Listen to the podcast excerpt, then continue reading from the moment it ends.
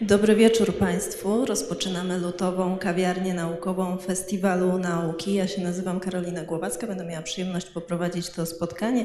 Spotkanie, które współorganizuję z Zuzanną Teplic, z doktor Zuzanną Teplic, profesorą Magdaleną Fikus. Organizatorami tego spotkania jest właśnie Festiwal Nauki w Warszawie, Polska Akademia Nauk oraz Wszechnica.org.pl. Patronami medialnymi Radio Campus, Wyborcza.pl Warszawa oraz Radio Tok FM. A naszym gościem jest doktor habilitowany Andrzej Dragan. Dobry wieczór. Dobry wieczór. Profesor Uniwersytetu Warszawskiego, Wydział Fizyki. Profesor Dragan specjalizuje się w obszarze styku teorii względności z mechaniką e, kwantową. Jest również autorem popularnego kwantechizmu, czyli klatki na ludzi. Właśnie wyszła wersja 2.0 tej książki rozszerzona, jak się mogą Państwo spodziewać, o nową koncepcję profesora Dragana i profesora Artura Eckerta, o czym będziemy oczywiście również mówić. Do talentów pana profesora należy również bycie fotografem, filmowcem i kompozytorem. Podobno są tacy, którzy cenią pana jako filmowca i fotografa, ale nie mają pojęcia, że jest pan fizykiem, i tacy, którzy cenią pana jako fizyka, ale nie mają pojęcia, że jest pan fotografem. No, to prawda, rzeczywiście to jest zaskakujące z jakichś powodów. Też jest to trochę e, moim zdaniem dziwne. Czy da się zrozumieć fizykę kwantową? Takie zadajemy e, pytanie dzisiaj e, i bardzo liczymy na Państwa udział tutaj zgromadzonych w sali lustrzanej Pałacu Staszica, a także oglądających nas w internecie w serwisie YouTube. Ja na bieżąco będę sprawdzać Państwa komentarze i na początek proszę dać mi kilka minut na rozgrzanie profesora, ale proszę też się szybko włączać, podnosić rękę bardzo nam zależy obojgu, żeby ta rozmowa była aktywna, żywa ze wszystkich stron. E, czy da się zrozumieć fizykę kwantową? Pan mi na to odpowiedział, będziemy próbować. E, cytuję innych fizyków, tu korzystam z Pana książki. Wolfgang Pauli e, o mechanice kwantowej powiedział, że fizyka jest dla mnie za trudna i żałuję, że nie zostałem aktorem komediowym lub kimś w tym rodzaju, aby nigdy więcej nie słyszeć o fizyce. Tak powiedział. E, Erwin Schrödinger, znany nam skądinąd, jeśli te przeklęte przeskoki kwantowe rzeczywiście pozostaną w fizyce, to nie wybaczę sobie, że w ogóle związałem się z teorią kwantów. Y, z kolei na mediach społecznościowych Radia Naukowego mojego podcastu, a tam wrzuciłam zapowiedź naszego spotkania, pan Michał napisał zrozumieć tak, zaakceptować niekoniecznie. I na koniec taka y, wrzutka w pana stronę. Pan Dariusz napisał grząski temat. Nie dziwię się, że zajmuje się nim fizyk teoretyk. No nic, życzę szczęścia. Czy pan jako fizyk teoretyk rozumie mechanikę kwantową? Znaczy przede wszystkim to jest y, branża bardzo doświadczalna i nie ma tak dokładnych pomiarów y, w fizyce i w ogóle w nauce, jak pomiary zjawisk kwantowych. I y, okazuje się, że precyzja, z jaką teoria kwantowa zgadza się z doświadczeniem, to jest często 10 albo nawet więcej miejsc po przecinku. No to śmiali niektórzy, że gdyby w ten sposób mierzyć odległość na przykład z Warszawy do Krakowa, to by trzeba to robić z dokładnością do pojedynczego ludzkiego włosa. Więc y, precyzja, z jaką ta teoria się zgadza z, z, z eksperymentem, jest oszałamiająca i mm, w zasadzie, czy nam się podoba, czy nie, to jesteśmy zmuszeni się, się z nią pogodzić. A czy to znaczy, że ją rozumiemy? Y, no tu zdania są podzielone. A pan osobiście jakie ma wrażenie? Nie ma takiej teorii w fizyce w ogóle, która by nie była wewnętrznie sprzeczna. To znaczy, jak jak jesteśmy odpowiednio złośliwi, to możemy zadać każdej teorii takie pytanie, na którym ona się wykrzaczy po prostu. I, I, to dotyczy i mechaniki klasycznej, i elektrodynamiki klasycznej, i teorii kwantowej, i teorii względności. Wszystkie te teorie mają jakieś mankamenty, żadna nie jest kompletna. I mechanika kwantowa tutaj nie, nie różni się pod tym względem. Też, jest, y, też są takie pytania, które y, jak zadamy, to mamy kłopot z odpowiedzią. Y, a nawet jeżeli udzielimy jej odpowiedzi, to często ona jest tak niewiarygodna, że, że ktoś może powiedzieć, ja to nie wierzę, tak, tak to nie może być. Y, I ja bym skłaniał się do takiego stwierdzenia, że w zasadzie to łatwo jest zrozumieć teorię kwantową. Tam nie ma nic bardzo trudnego, tylko trudno się z nią rzeczywiście pogodzić i ją zaakceptować. Y, z tym jest kłopot. No właśnie, bo mm, ciekawa jestem, jak to wyglądało w Pana przypadku tak osobiście, jak Pan jakoś tak zaczynał właśnie pojmować mechanikę kwantową i z jakim, w jakim stanie psychicznym to Pana pozostawiało, bo w kwantachizmie często Pan pisze o tym, że różne e, odkrycia związane z fizyką powodowały w Panu pewnego rodzaju szok czy rozchwianie psychiczne. E, Szczególnie to dotyczyło mm, tego, tej sytuacji, kiedy Pan się zorientował, czym jest ruch, że jest to obrót czasoprzestrzeni. Tu pamiętam, Pan tam pisze wyraźnie, że musiał uważnie przechodzić przez przejście dla pieszych przez dwa tygodnie, bo tak to Panu zaprzątało głowę. A jeśli chodzi o mechanikę kwantową, to też Pan tak, nie wiem, zasiadł i patrzył w ścianę przez dwa tygodnie, próbując jakoś się ogarnąć z tym? Znaczy, ka- każdy, kto rozumie teorię kwantową, a jak na przykład hoduje studentów i, i uczy ich teorii kwantowej na Wydziale Fizyki, to, to takich jest powiedzmy 30 każdego, każdego roku, no to jeżeli czł- człowiek zrozumie tę teorię, to jest albo zachwycony, albo zszokowany, albo podekscytowany. To zawsze jest y, bardzo emocjonujące przeżycie i mi się ciekawe, że też obserwuję, jak inni to robią. Ja już jestem na takim etapie niestety, że zapomniałem, dlaczego to jest szokujące i już trochę to odtwarzam jak z, z nagranej taśmy i zapomniałem, dlaczego to jest takie dziwne, y, ale patrząc na reakcję innych, to mi trochę przypomina. Y, Natomiast y, pytanie o rozumienie to jest, to jest trudne pytanie, dlatego że pytanie, jakie są nasze oczekiwania, co to znaczy zrozumieć. Bo mm, teorię kwantową można zrozumieć, ale to nie będzie zrozumienie satysfakcjonujące. Z jakiegoś powodu jest to teoria, która pozostawia nas w takim stanie rozczarowania, niedosytu, chcielibyśmy coś więcej, chcielibyśmy coś głębiej.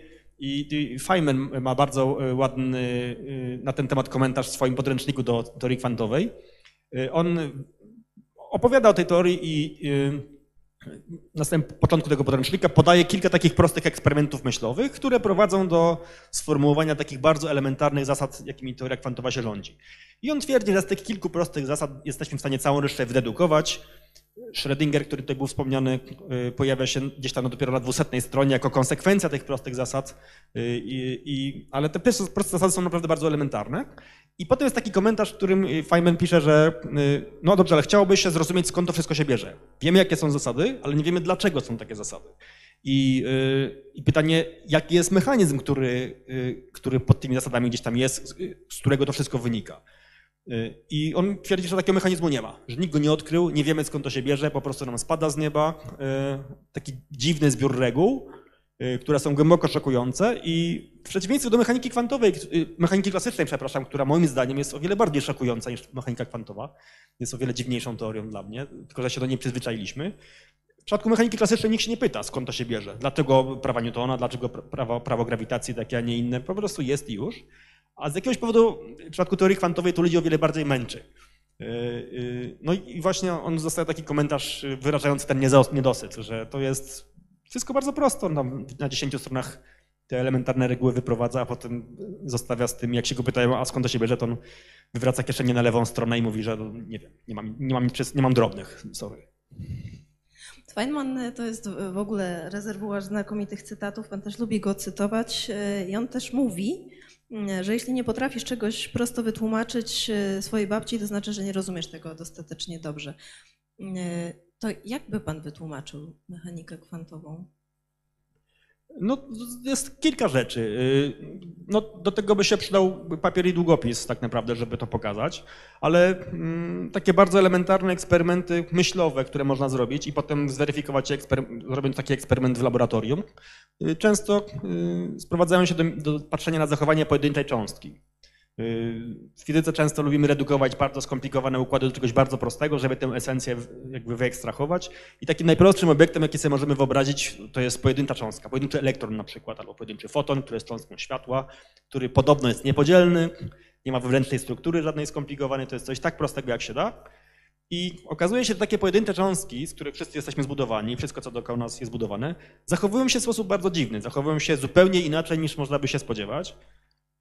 I y, no na przykład, jeżeli się y, oświetli kawałek szkła y, strumieniem światła, to wiadomo, że część tego światła się odbije, od tego sz- szkła część przejdzie na drugą stronę. Zresztą wystarczy spojrzeć w, w, w okno i widać nasze własne odbicie, to znaczy, że część tego światła rzeczywiście się odbija. No ale światło to nie jest nic innego jak strumień pojedynczych fotonów. Co oznacza, że niektóre się odbijają, niektóre przechodzą na drugą stronę. I teraz, jeżeli by spowodować, że ta wiązka światła, której używamy, jest bardzo, bardzo prosta, y, składa się z, ma określony kolor, określoną polaryzację, więc jest to zbiór identycznych fotonów, które jeden po drugim padają na to, na to, na to szkło, no to z jakiegoś powodu jeden się odbija, a drugi przechodzi na drugą stronę. Nie wiadomo, który, który, który robi co. I zgodnie z, z tym, co mówi mechanika kwantowa, i mamy na to wiele eksperymentalnych dowodów, nie lubię tego słowa, ale nie ma w języku polskim innego. Wszystko wskazuje na to, że zachowanie pojedynczego fotonu w takim eksperymencie jest kompletnie nieprzewidywalne. I A jednocześnie one rozchodzą się pół na pół. No właśnie tutaj język trochę, y, y, którego na co dzień używamy zawodzi i musimy używać jakichś metafor, machać rękami i, tak dalej, ale to rzeczywiście jest tak, że jeżeli sprawdzamy, co taki foton chce zrobić, czy taki elektron chce zrobić, czy pojedyncza jakakolwiek cząstka chce zrobić w jednym eksperymencie, to bardzo często jest tak, że zachowanie takiej cząstki jest kompletnie nieprzewidywalne albo, nieprzewidy, albo przewidywalne tylko do pewnego stopnia. Możemy przewidzieć prawdopodobieństwo określonego wyniku w eksperymencie, natomiast nie da się stwierdzić, co się w pojedynczym eksperymencie wydarzy. I w przypadku pojedynczych cząstek y, to jest tak, że ona może się znaleźć tu albo tam, albo gdzieś indziej, ale są też eksperymenty y, z układami, które składają się z bardzo dużej liczby cząstek. Na przykład jest taki twór, który się nazywa kondensat Bosego-Einsteina. To jest gaz, zwykły, najzwyklejszy gaz, tylko schłodzony do bardzo niskiej temperatury. Do temperatury, która jest bardzo bliska absolutnego zera. I w takich temperaturach gaz zaczyna się zachowywać w sposób bardzo dziwny, w sposób kwantowy i taka chmurka atomów tworząca ten gaz, może być ich nawet milion albo i więcej, w pewnym sensie zachowuje się jak jedna cząstka, jak jeden kolektywny twór i jak się zrobi pewien eksperyment, to w tym eksperymencie pojawiają się prążki, takie, takie górki, dołki, te cząstki się grupują wokół jakichś, jakichś położeń, a w innych ich z kolei ich nie ma i, i widać wyraźnie, te cząstki tutaj są, tutaj nie ma, tutaj są, tutaj nie ma i tak dalej.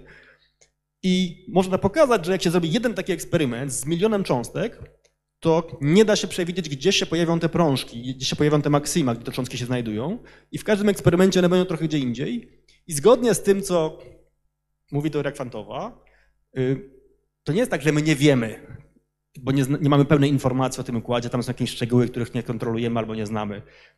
Nawet gdybyśmy te wszystkie szczegóły znali stuprocentowo i byśmy, y, byli w stanie kontrolować taki eksperyment bez najmniejszych, jakby, bez jakichkolwiek niepewności, to i tak te prążki interferencyjne będą się zachować w sposób nieprzewidywalny. I to rzeczywistość jest po prostu nieprzewidywalna. To, że nam się wydaje, że możemy dowiedzieć, co się stanie za chwilę, jest y, złudą. I w przypadku tego kondensatu zabawa jest, zabawne jest to, że to jest obiekt, który widać gołym okiem. To jest twór, który można zobaczyć w określonych sytuacjach prawie że gołym okiem, albo nie, nie prawie, tylko po prostu zobaczyć gołym okiem. To jest malutka kropeczka. I mimo wszystko ta malutka kropeczka, która już prawie w naszym makroskopowym świecie zachowuje się w sposób kompletnie niekontrolowalny.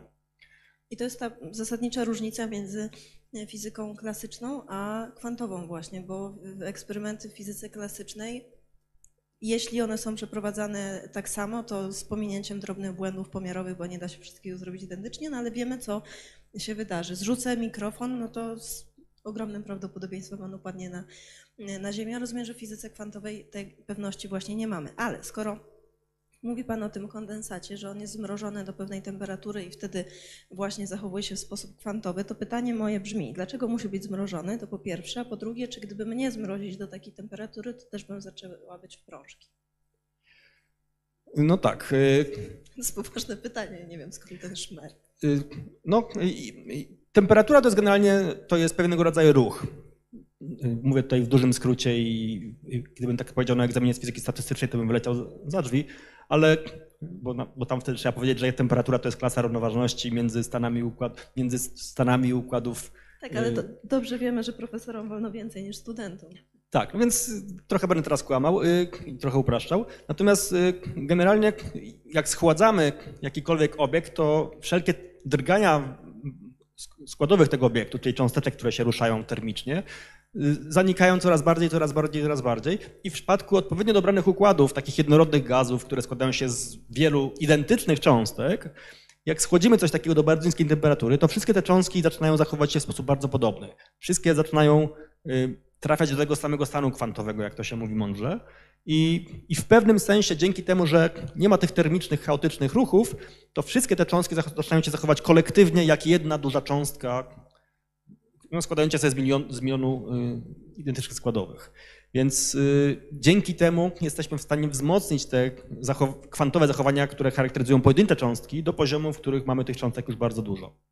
I to też jest ciekawe, że y, wydaje nam się, że teoria kwantowa jest przedziwna w tych mikroskalach, gdzie no, nie mamy tam żadnego doświadczenia codziennego. To możemy badać różnymi urządzeniami, ale tego nie widzimy, nie, nie odczuwamy tego na co dzień. A jednak te eksperymenty, o których mówiłem, pokazują, że te zjawiska kwantowe dzieją się też w skalach, których już w zasadzie można dotknąć albo spojrzeć okiem na to. To są skale, które są bliskie nam. Y, Też robi się eksperymenty, w których zjawiska kwantowe y, propagują się na wielkie odle- odległości. I niedawno y, Chińczycy wysyłali y, kwantowe stany na, na satelitę i z powrotem. Y, Anton Zeilinger robił eksperyment z 10 lat temu, wysyłając, robiąc teleportację kwantową między dwiema wyspami kanaryjskimi, ponad 140 km odległości. I te zjawiska kwantowe ciągle działają, co pokazuje, że te przedziwne rzeczy, których dowiadujemy się patrząc w, w mikroskalach, co się dzieje, mają, y, mają rację bytu też w naszych skalach. I, I pyta pani, co się dzieje, jak się panią schłodzi do temperatury 0 stopni. No prawdopodobnie y, też wykazywała pani, wykazywały pani różne, różne kwantowe cechy. Y, Jakie dokładnie, to, to zależy od eksperymentu, który byśmy chcieli Jestem wykonać. gotowa się podjąć. Natomiast wydaje się, że, że jesteśmy też kwantowi, tak samo jak kwantowe są pojedyncze cząstki, z których się, y, jesteśmy zbudowani, co ma dosyć poważne implikacje dla naszego rozumienia rzeczywistości, to tym, kim jesteśmy i tak dalej. Ale czy jesteśmy kwantowi w sposób e, spójny? No bo wy, wy cały czas opowiadacie w mechanice kwantowej o tych pojedynczych fotonach czy elektronach. Ja się składam, nie wiem z ilu tych pojedynczych e, elektronów, protonów, tego wszystkiego, z czego się składam właśnie. No to ja kwantuję w sposób całościowy jako ja Karolina, czy każdy z tych elementów robi coś po swojemu? No i to i to tak naprawdę. Znaczy, w, takim, w przypadku takiego układu, który ma wysoką temperaturę, to trochę jest tak, że to jest zbiór niezależnych od siebie prawie że podukładzików, w których każdy jest kwantowy. W pewnych okolicznościach, kiedy trzeba się bardzo napracować, żeby do tego y, y, doprowadzić, y, możemy też obserwować kwantowe właściwości tego kolektywu, tej całości, ale to, to nie jest takie proste, no bo w zasadzie to jako całość też jesteśmy kwantowi, tylko że No to y, czemu tego nie widać? Bo wie pan, to jest fundamentalne, bo y, przecież stąd się bierze cały ten kłopot z brakiem rozumienia, prawda? Że y, rozumiemy, że robicie te wszystkie eksperymenty na poziomie y, mikro, mikro, mikro i to wam wychodzi i okej, i y, przyjmuje to do wiadomości. I z drugiej strony opowiada pan o tym, że w przypadku tego kondensatu mamy oto obiekt, który mogę zobaczyć gołym okiem i on też jest kwantowy. No to gdzie jest ta granica w takim razie? Więc zaczynam się niepokoić o samą siebie. Wybaczcie, że ja tak dopytuję personalnie, ale to dla mnie strasznie ciekawe, czy ja interferuję sama ze sobą, czy jestem splątana kwantową z jakąś inną Karoliną. Trochę żartuję, a trochę nie. Jak daleko sięga ten y, świat kwantowy? Znaczy, po pierwsze, to nie jest prawda, że tego nie widać. Jakbym teraz na pstryknięcie palców wyłączył zjawiska kwantowe, to wszyscy byśmy zginęli błyskawicznie w mgnieniu oka, dlatego że jeżeli elektron zacząłby się zachować klasycznie, latając wokół jądra po jakiejś takiej klasycznej orbicie, tak jak planeta lata wokół Słońca, to w- w ciągu ułamka sekundy taki elektron by wypromieniował swoją energię, bo elektron, który się porusza w kółko, promieniuje światło i by spadł na jądro atomowe. W związku z tym wszystkie atomy, z których jesteśmy zbudowani, natychmiast by się zdezintegrowały i kompletnie by się wszystko rozleciało na kawałki. To, to, to, to co najmniej tyle. Pewnie by się działo jeszcze dużo innych ciekawych rzeczy po, po drodze. Natomiast cały świat, który znamy, funkcjonuje tak, jak funkcjonuje tylko dlatego, że na tym mikroskopowym poziomie te dziwne rzeczy się dzieją. I to, że w jakichś dużych skalach y, to wygląda trochę inaczej, to trochę tak jak z ludźmi. No, każdy człowiek ma jakieś dziwne właściwości. y, Mamy wrażenie, że mamy jakieś indywidualności swoje i zachowujemy się tak czy inaczej. A w skalach, y, jak się uśrednia po, po dużej liczbie ludzi, jak się patrzy na tłum, to tym zaczynają y, rządzić pewne termodynamiczne prawa, prawie że. To nie jest jeszcze do, ko- do końca ta granica y, termodynamiczna, ale mimo wszystko można mówić o jakimś zachowaniu tłumu, który ma jakieś typowe parametry i one się propagują trochę tak jak y, w jakimś medium, które jest kompletnie pozbawione tych indywidualnych cech. One się zatracają. Natomiast odpowiadając na to pytanie, nie, nie jest znana jakakolwiek granica praw kwantowych. Nic nie wiemy na ten temat, żeby te prawa się załamywały. Nasze codzienne doświadczenie pozornie wydaje się przeczyć y, temu, co powiedziałem, bo nam się pozornie wydaje, że rzeczy są przewidywalne, ale to nie do końca jest tak. Y, Podam taki przykład. Y, Na przykład wyobraźmy sobie, że mam neutron albo jakąś cząstkę, która się rozpada na inne cząstki. Na przykład mion rozpada się na elektron, na neutrina i na jakieś tam inne rzeczy. I to się dzieje mniej więcej po mikrosekundzie. Średnio jak mam mion, to on się rozpadnie na jakieś inne cząstki i można to zaobserwować. Jeden mion się rozpadnie po mikrosekundzie, drugi się rozpadnie po połowie mikrosekundy, drugi się rozpadnie, trzeci się rozpadnie po trzech mikrosekundach i tak dalej. Nie wiem dokładnie, kiedy to się stanie, jest to nieprzewidywalne, ale średnio to się dzieje po jakiejś mikrosekundzie. Natomiast i w tych mikroskalach ten proces jest kompletnie nieprzewidywalny, tam jest kompletnie niede- indeterminizm. Ale jak weźmiemy na przykład tysiąc mionów, zamknę w słoiku i poczekam minutę i zapytam się, jaka jest szansa, że w tym słoiku został jakikolwiek mion, który się jeszcze nie rozpadł, to w zasadzie ta szansa wynosi zero. Dlatego, że one w bardzo krótkim czasie wszystkie, wszystkie porozpadają, jest znikoma szansa, że którykolwiek wytrzyma aż minutę bez tego rozpadu. W związku z tym w mojej makroskali, która funkcjonuje, ja funkcjonuję w skalach sekund, czy minut, czy ułamków sekund ewentualnie, ten proces rozpadu wydaje się natychmiastowy, przewidywalny i yy, pewny. Ja mam 100% pewności, że, nie, nieomal, 100% pewności, że te wszystkie miony się rozpadły, więc jak przejdę do odpowiednio dużych skal, to coś, co w małych skalach jest nieprzewidywalne, staje się kompletnie przewidywalne i klasyczne w dużej skali. Jest jeden z przykładów takiego przejścia granicznego, gdzie przechodzę z mikroskali do makroskali, gdzie zatracają się te y, y, indeterministyczne cechy, a pojawia się coś o wiele bardziej przewidywalnego. Więc paradoksalnie wiele własności naszego świata, które wydają się przewidywalne, takie zdroworozsądkowe, to jest tylko pewne przybliżenie, pewna granica tych przejścia z tego dziwnego świata, w którym mm, wszystko jest zupełnie inne. Ten słynny kod Schrödingera, to on naprawdę żyje i nie żyje jednocześnie, czy to jest trochę metafora? Schrödinger nie, znosił mechaniki kwantowej i y, ten eksperyment... jeszcze muszę wtrącić, czy jest ktoś z twórców mechaniki kwantowej, kto ją lubił? Niels Bohr był bardzo zadowolony. No, ja mu to wszystko odpowiadał. Dla niego to było zupełnie... Zresztą Niels Bohr ciekawa, ciekawa postać. On mówił kompletnie bełkotliwie, jego się nie dało zrozumieć. Jego wszyscy, nie wiem, bo nie rozmawiałem z nim, nie ma okazji, ale wszyscy jego współpracownicy tak twierdzili, że gada kompletnie niezrozumiale. I jak się go kiedyś zapytali, dlaczego tak jest, on powiedział, że no, mechanika kwantowa jest niezrozumiała, więc trzeba o niej mówić właśnie w ten sam sposób, żeby, żeby był gotliwym sposób. No, no, ale on, on, generalnie uważał, że, że, sprawa jest w miarę jasna. Znaczy, nie, twierdził, że wszystko jest zrozumiałe, ale nie miał wątpliwości, że tak po prostu musi być. I to jakoś się pół na pół podzielili wszyscy.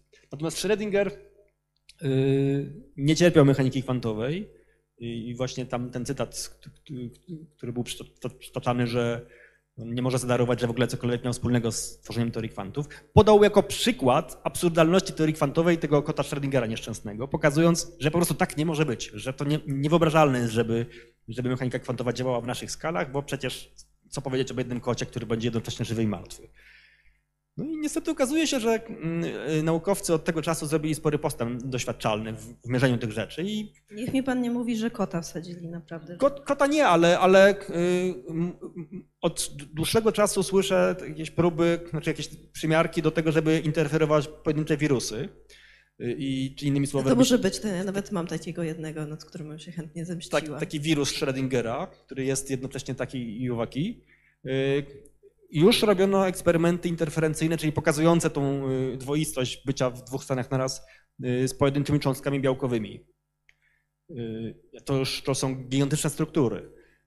No tak jak powiedziałem o tych kondensatach, które składają się z dziesiątek milionów atomów często, też one są w pewnym sensie w dwóch miejscach naraz, bo ta interferencja, czyli ta obecność tych prążków, które interferencyjnych, czyli tych maksymów i minimów na przykład istniejących, to jest właśnie sygnatura tego, że taki obiekt jest w pewnym sensie w dwóch miejscach naraz i to y, dla tych obiektów działa i nie bardzo widać, żeby to miało przestać działać na przykład na poziomie 100 milionów atomów albo miliarda atomów. Tej granicy nie widać. No i yy, powiem tak, jeżeli teoria kwantowa rzeczywiście działa we wszystkich skalach, a nie ma powodu, żeby sądzić inaczej, to należy dopuszczać taką myśl, że kot może być jednocześnie żywy i martwy, może realizować dwie rzeczy, dwa stany naraz. I to nie, dotyczy nie tylko kota, ale też nas i całego świata dookoła.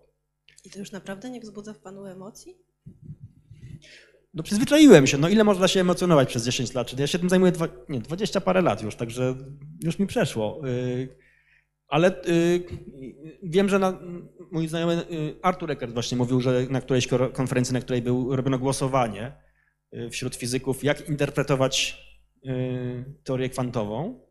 I o dziwo wygrała taka interpretacja, zwana interpretacją wielu światów, światów w której y, wszystkie możliwe wersje, warianty biegu wydarzeń są realizowane naraz y, i my nic o sobie nie wiemy nawzajem. Nasz świat nie wie o tym drugim zupełnie nic. Z powodu czegoś, co jest y, nazwane, z powodu czegoś, co nazywa się liniowością równań. Równania Schrödingera, to jest taki, taki, taki, taki twór, który mówi o tym, jak zmieniają się w czasie zjawiska kwantowe, jak, jak, jak ewoluują. Y, ma taką własność nazwaną liniowością i ona powoduje, że jeżeli mamy dwa różne rozwiązania, czy dwa różne światy, które mogą być realizowane, to jeżeli rozważymy wariant, w którym oba są realizowane naraz, to właśnie dzięki tej liniowości te dwa światy nic o sobie nie będą wiedzieć. Będą dla siebie kompletnie przezroczyste.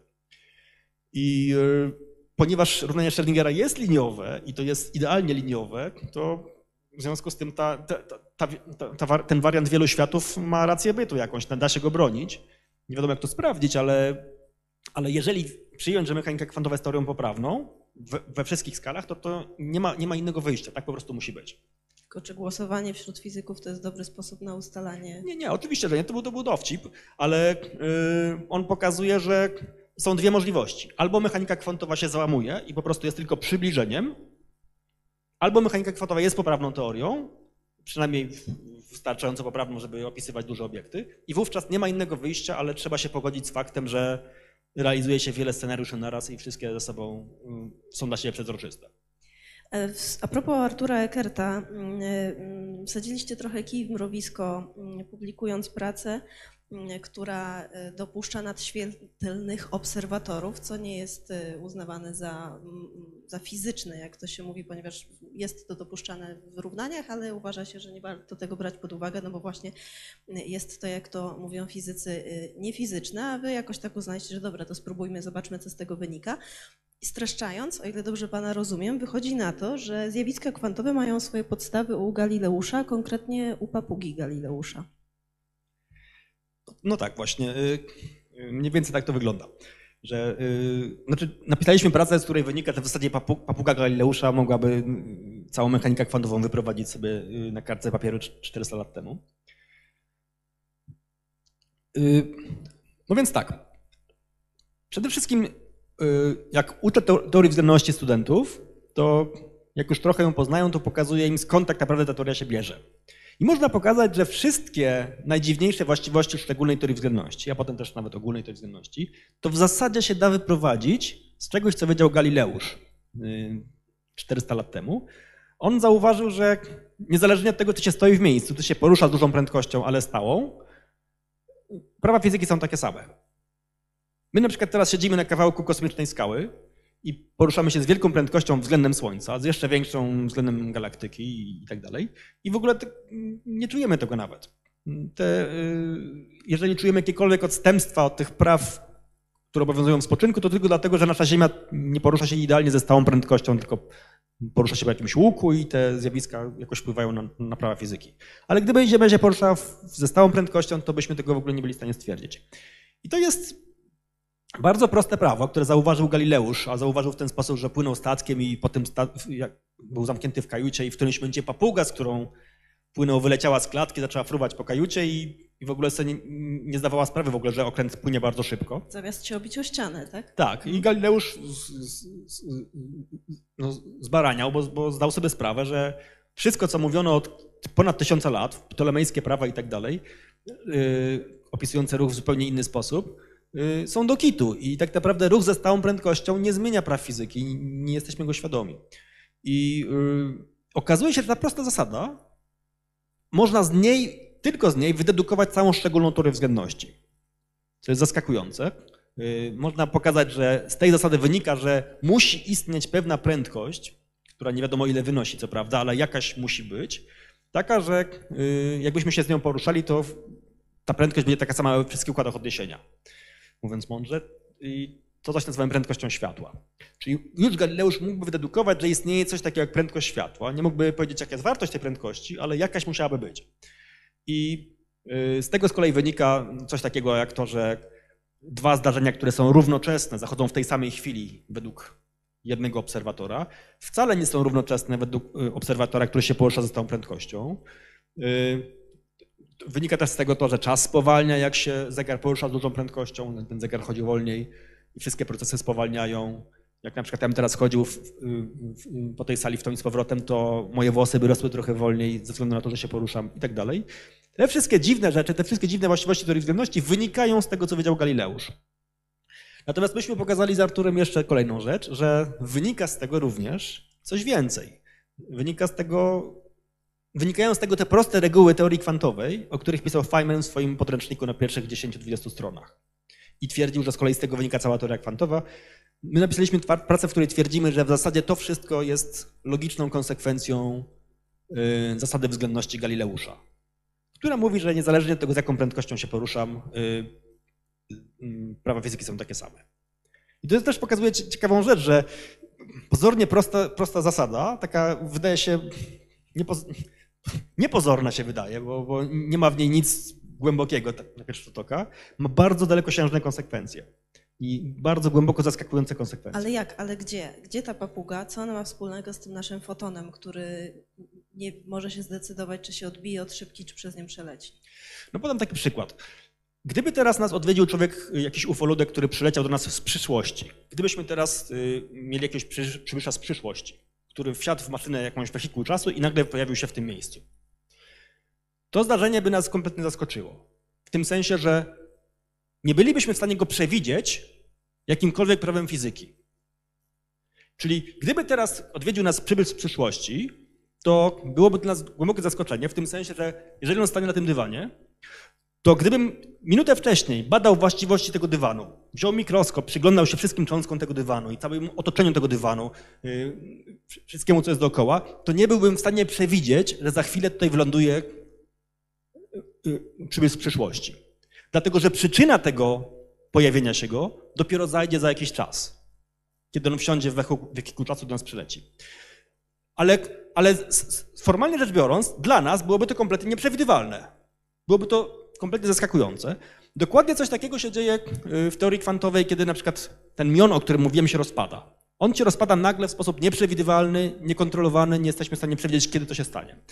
I ciekawa rzecz, że tego typu rzeczy, jak zdarzenia, których przyczyna zna- znajduje się dopiero w przyszłości, pojawiają się właśnie w szczególnej teorii względności, która jest konsekwencją zasady względności Galileusza, ale pojawiają się tylko wtedy, kiedy dopuszczamy do tej teorii względności obiekty, które się poruszają z prędkością nadświetlną. Jak Galileusz na przykład mówił, że y, statek może się poruszać dowolnie dużą prędkością i to nie wpłynie w żaden sposób na prawa fizyki. Y, I w tym sensie wszystkie układy inercjalne, jak to się mądrze mówi, czyli takie, które się poruszają z tą prędkością, są równe. Potem y, przyszła teoria względności i okazało się, że no tak, układy są może nie do końca wszystkie są równe, bo niektóre są równiejsze, dlatego że układy mogą się poruszać tylko z prędkością mniejszą niż prędkość światła. Tak to z grubsza rzecz biorąc yy, historycznie wyglądało.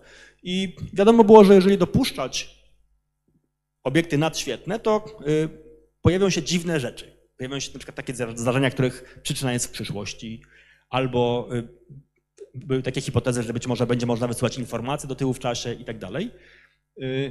No w każdym razie świat był bardzo dziwny i żeśmy go w związku z tym odrzucali. A, myśmy z Arturem przyjęli taką, taki punkt widzenia, znaczy, tak, zadaliśmy sobie pytanie, no dobrze, to powiedzmy sobie, że rzeczywiście dopuścilibyśmy tych nadświetnych obserwatorów tak jak chciał Galileusz tak naprawdę, bo on nie mówił nic o prędkości światła, tylko o dowolnej prędkości, z którą można się poruszać. Co by się działo? Jak ten dziwny świat by wyglądał?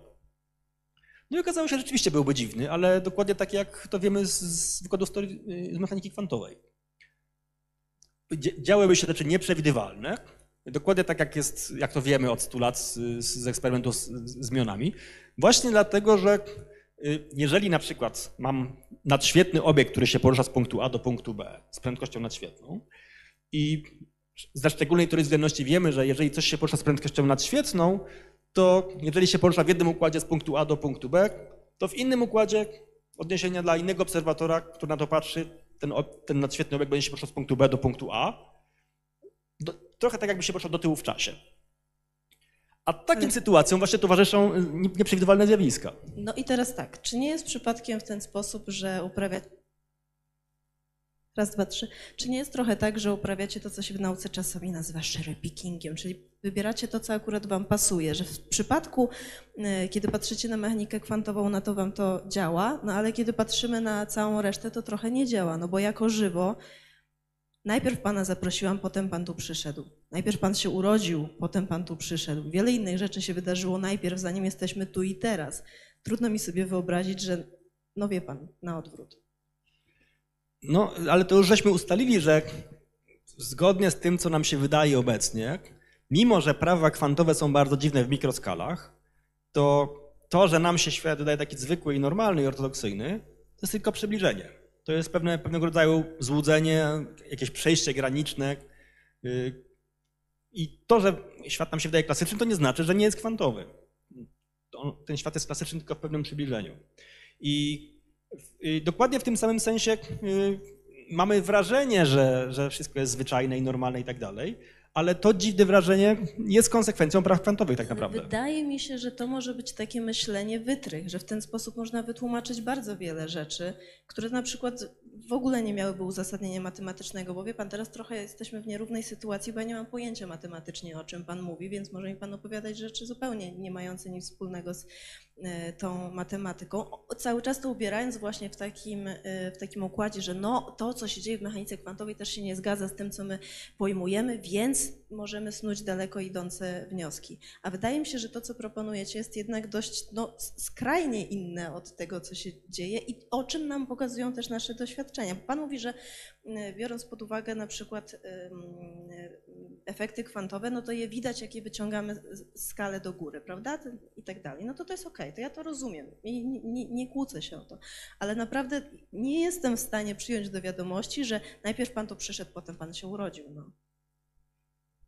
No dobrze, ale y, y, to, to nie jest do końca tak. To znaczy, ja oczywiście musiałem trochę uprościć to, co powiedziałem.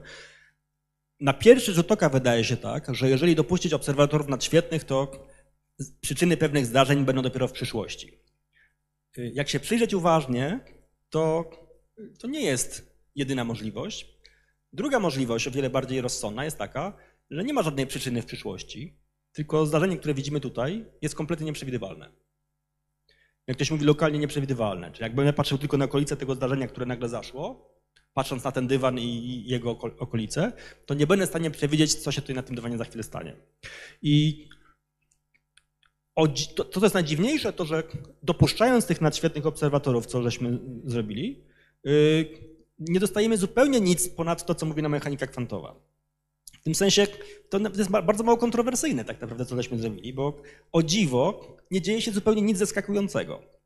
I y, jakby patrzeć na taką ogólną strukturę logiczną tego, jak sytuacja wyglądała dotychczas, to wyglądała tak. Najpierw bierze się zasadę względności Galileusza, y, która prowadzi do teorii względności i prowadzi do dwóch możliwych rozwiązań. Do rozwiązań, które opisują obserwatorów ortodoksyjnych, poruszających się z prędkością mniejszą niż prędkość światła oraz do obserwatorów nadświetnych, y, którzy się y, poruszają z prędkością większą niż prędkość światła. I z matematycznego punktu widzenia są to dwa możliwe rozwiązania, tak jak równanie kwadratowe ma dwa pierwiastki, tak tutaj mamy dwa, dwie możliwe klasy rozwiązań. I następnie się mówi tak, to drugie rozwiązanie jest niefizyczne, więc je odrzucamy. I lądujemy ze szczególną teorią względności, która jest no, dziwną, ale mimo wszystko klasyczną teorią, w której cząstki się poruszają po pojedynczych trajektoriach, w sposób przewidywalny i tak dalej. I wszystko byłoby pięknie, żeby nie to, że ta teoria jest sprzeczna z eksperymentem. Dlatego, że wiemy z pomiarów kwantowych, że y, rzeczywistość nie jest taka, że cząstki się poruszają po pojedynczych trajektoriach. W związku z tym teraz trzeba zrobić pewien wysiłek, żeby zapostulować nowe postulaty, które spadają z nieba, nie wiadomo skąd, i dziwią się temu wszyscy, Feynman i tak dalej, mówiąc, że nie wiadomo skąd te rzeczy się biorą. Trzeba zapostulować szereg rzeczy i dostać mechanikę kwantową i potem ją starać się jeszcze godzić ze szczególną teorią względności, co w, po pewnym wysiłku, który trwał tam za 30 lat, prowadzi do tak, tak zwanej kwantowej teorii pola.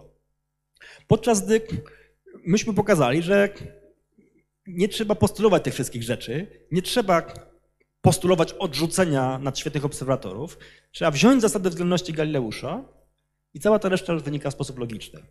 Więc myśmy nic nowego nie dorzucili, myśmy tylko usunęli szereg niepotrzebnych przeszkód i sprawy się zrobiły o wiele bardziej- klarowne. I nie mogę powiedzieć, że, y, y, że dzięki temu udało nam się zrozumieć, y, lepiej wgryźć w te tajemnice mechaniki kwantowej, która, która swoje tajemnice- ma i ciągle nie wiemy pe- pewnych rzeczy, które są z nią związanych, ale wydaje mi się, że to był pie- pierwszy taki sposób, żeby zrozumieć skąd to się bierze. Skąd te dziwne rzeczy się w ogóle biorą? Jaka jest, jaka jest przyczyna? Jaka jest przyczyna, że pewne zjawiska nie mają przyczyny? Co brzmi paradoksalnie, ale to jest właśnie odpowiedź na to pytanie, które jest najbardziej niepokojące, no bo y, tak jak mówiłem, każda teoria fizyczna jest oparta o pewne postulaty. Tylko, że nikogo nie dziwią postulaty mechaniki klasycznej, nikt się jakoś specjalnie nie ekscytuje mm, post- postulatami elektrodynamiki klasycznej, a te postulaty mechaniki kwantowej są na tyle zagadkowe, że ludzie chcą wiedzieć, ale skąd to się tak naprawdę bierze. No i y, to, co żeśmy zrobili, to y, podjęliśmy taką próbę, żeby odpowiedzieć na pytanie, skąd to się tak naprawdę bierze. Co Państwo na to? Na takie pomysły?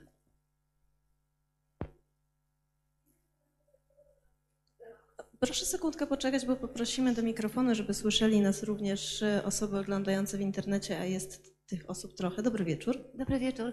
E, Zastanawia mnie, że ten y, y, oziębiony mocno gaz ma jednak taką strukturę uporządkowaną. Czy to jest charakterystyczne dla zjawisk kwantowych? Tak, jest. I mm, to jest tak, że jeżeli mam. Wyobraźmy sobie, że mam jakąś cząstkę, pojedynczą cząstkę kwantową i zamknę ją w jakimś. To się może mądrze nazywa potencjał pułapkujący. Ale jak sobie na przykład wyobrażę kulkę, która jest y, w jakiejś takiej misce.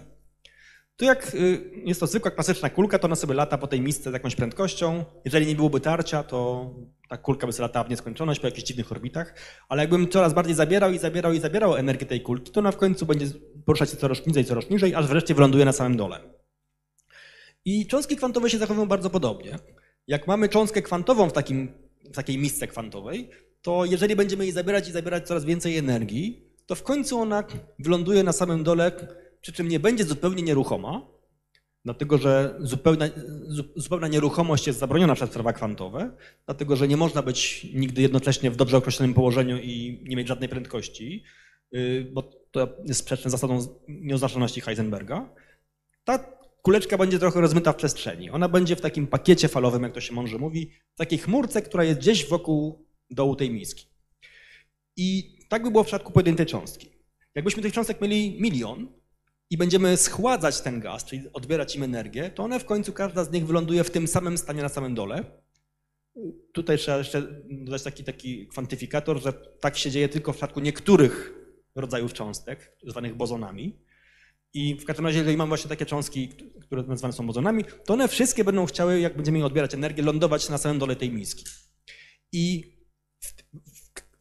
gdybyśmy y, w sposób wyidealizowany zabrali im całkowitą energię, którą one mogą mieć, to każda z nich będzie w takiej samej chmurce rozmytej w przestrzeni wokół tego położenia minimum i każda z nich będzie identyczna, będą nieodróżnialne od siebie. I w tym sensie y, będziemy mieli milion identycznych cząstek w identycznym stanie kwantowym i one mają kolektywne właściwości. I, właśnie dlatego, że są nieodróżnialne, y, będziemy mogli w pewnym sensie traktować je jak jeden pojedynczy, prawie że makroskopowy obiekt kwantowy. Mamy pytanie również od internautów. Państwo oglądający nas na YouTubie, proszę śmiało mm, zadawać e, pytania. Na przykład mm, pan Mateusz pyta, czy splon... e, Nie, przepraszam, nie to pytanie, pan Chris. E, Czy sądzi pan, że będzie możliwa teleportacja dużych i złożonych obiektów o wielkości powiedzmy człowieka? Ja cały czas się zgłaszam do tych eksperymentów. Tak, tak, dokładnie takie pytanie mi zadano kiedyś, jakiegoś, bo, y, kiedy wykonano pierwszą teleportację kwantową y, stanu pojedynczego fotonu, to zostało to ogłoszone na jakiejś konferencji prasowej i to wywołało wielki szum na całym świecie. I jakiś dziennikarz właśnie dokładnie mnie o to zapytał, kiedy będzie możliwa teleportacja ludzi. I y, ja powiedziałem, że no w tym momencie to nie wiadomo, kiedy będzie możliwa teleportacja nawet pojedynczych molekuł, a co dopiero ludzi. I następnego dnia gdzieś tam komuś przez ramię czytałem w metrze gazetę, w której ta, ta rozmowa była. Nie wiadomo, kiedy będzie możliwa teleportacja nawet pojedynczych molekuł, na przykład ludzi. Y, y, y, Czasem wystarczy nawet tytuł odpowiednio zmienić, bo, bo o ile artykuły zazwyczaj są w jakiś sposób, jak, jak się mówi, autoryzowane, to, to tytuł już nie. I, często ja, ja się potem muszę tłumaczyć z tytułów, które już nie, przechodziły przez autoryzację. To w ramach nawiasu mała anegdota opowiadał mi kolega po fachu, profesor, który fizyk y, komentował Nagrodę Nobla, a potem w lokalnej gazecie przeczytał, że to on dostał Nagrodę Nobla. Więc Dziennikarze są szalenie niebezpiecznymi ludźmi. Y, Ale to dużo zawsze jest z tego ubaw. Natomiast y, wracając do pytania, nie, nie wiemy. Nie mamy pojęcia. A czy to jest wykluczone? Tak teoretycznie. Nie jest to wykluczone, tylko trzeba pamiętać o tym, że to nie jest taka teleportacja jak z, z filmów science fiction. Y, Ja się śmieję, że to ta teleportacja y, i teleportacja kwantowa to mają ze sobą tyle wspólnego, co krzesło i krzesło elektryczne. Y, To nie jest do końca To, to, nie co... tak mało. Jakieś podobieństwa są, ale to nie jest do końca Nie, to. ale czy jakby mnie teleportowali, to bym się pojawiła jako ta sama osoba? Czy mogłoby mi Myślę, żeby się pani nie chciała teleportować, to nie byłoby zbyt przyjemne, bo dlatego, że przede wszystkim teleportacja to nie jest przenoszenie obiektu z punktu A do punktu B, tylko przenoszenie informacji o obiekcie z punktu A do punktu B. To jest teleportacja informacji kwantowej. Co to znaczy? To znaczy, że tutaj pani sobie siedzi, gdzieś tam jest grupka atomów, y, która leży w kącie w jakimś określonym stanie i teleportacja polega na tym, że cały ten proces polega na tym, że y, informacja o, o tym, w jakim stanie jest materia, która siedzi na tym fotelu tutaj, zostaje przeniesiona na tamtą materię. Czyli te atomy zostają tutaj, A- a, ja się składam z tamtych dalej. Atomy zostają cały czas tutaj, się z nimi nic nie dzieje, tylko dezintegrują się, przechodzą w jakiś y, w miarę losowy stan, a to, co się pojawia tam, to jest odtworzenie tego stanu, w jakim te atomy były tutaj. Więc to Trochę, trochę, trudno o precyzję chyba. to trochę tak, jakby panią sklonować, a potem panią zabić. Nie wiem, czy to jest przyjemne. Yy, Natomiast to też jest ciekawe w tym, że, że w teleportacji kwantowej yy, ona jest bardzo dziwnym procesem. Dlatego, że yy, wyobraźmy sobie, że chcielibyśmy wysłać, yy, ktoś tam daje w słoiku pojedynczą cząstkę w jakimś stanie kwantowym. Na przykład foton, który ma jakąś polaryzację, nie wiemy jaką. I pytanie, jak moglibyśmy spowodować, żeby inny foton, który jest 100 km stąd, y, miał taką samą polaryzację jak ten tutaj. Okazuje się, że to jest niemożliwe. Że to nie jest możliwe, żeby skopiować, sklonować stan tego fotonu z jednego miejsca na drugie. To jest możliwe tylko wtedy, gdybym wiedział dokładnie, jakim stanie jest ten foton. Tylko problem jest taki, że jak mam jeden foton, ktoś mi go daje w słoiku, ja nie wiem, w jakim on jest stanie, to ja mam tylko jedną szansę, żeby się dowiedzieć. Mogę zrobić pomiar tego fotonu i dowiem się, jaka jest jego polaryzacja, ale ten pomiar da do pewnego stopnia przypadkowy wynik. Raz taki, raz inny. W związku z tym ja dostanę jakiś wynik, ale to nie znaczy, że foton, którym został mi dostarczony, był dokładnie w tym stanie, które zmierzyłem, dlatego że no, on mógł być w kilku stanach naraz. Ja jeden z nich tylko wykryłem. W związku z tym, mając tą informację, ja mogę odtworzyć drugi foton w takim samym stanie, ale to nie będzie dokładna kopia. Innymi słowy, to jest przykład, ale on, to jest szczególny przypadek ogólnej zasady, która mówi, że nie da się sklonować stanu kwantowego. Nie da się powielić informacji. Informacja jest z jakiegoś powodów, y, których nie do końca rozumiemy, fundamentalną wielkością, której nie można ani niszczyć, ani tworzyć. Y, I innymi słowy, nie da się kopiować stanów, nie da się sklonować stanów kwantowych. Y, Da się kopiować tylko klasyczną informację, dlatego możemy pisać książki i je powielać w wielu kopiach, ale gdybyśmy mieli książkę, której litery byłyby kwantowymi obiektami, tak zwanymi kubitami, to nie istnieje sposób, żeby taką książkę sk- skopiować bez błędów. W związku z tym y, pojawia się pytanie, co zrobić, żeby foton, który mam tutaj, wylądował na wyspie, która jest 100 km dalej, tak jak robił Zeilinger. To jest możliwe i taki prot- protokół, który coś takiego robi, nazywa się teleportacją kwantową, ale w sposób nieunikniony w wyniku tej teleportacji przenoszony jest stan st- stąd tam, ale ten, który był tutaj, jest niszczony. I dzięki temu obchodzimy to twierdzenie o niemożności klonowania. Nie możemy mieć dwóch kopii. Cały czas pozostaje jedna, tylko najpierw była tu, teraz jest tam, teraz, teraz jest tam. I co ciekawe, teleportacja kwantowa działa nawet wtedy, kiedy nie wiemy, co teleportujemy.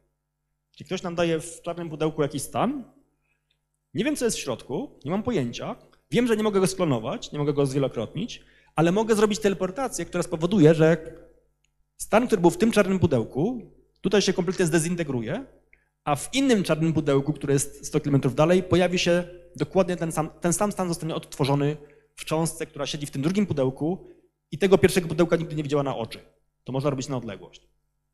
W tym sensie ten nieznany stan, ten nieznany stan jest przenoszony stąd tam, nawet jeśli nie wiemy, co to za stan jest prze- przenoszony, on wiemy, że na pewno tam wyląduje.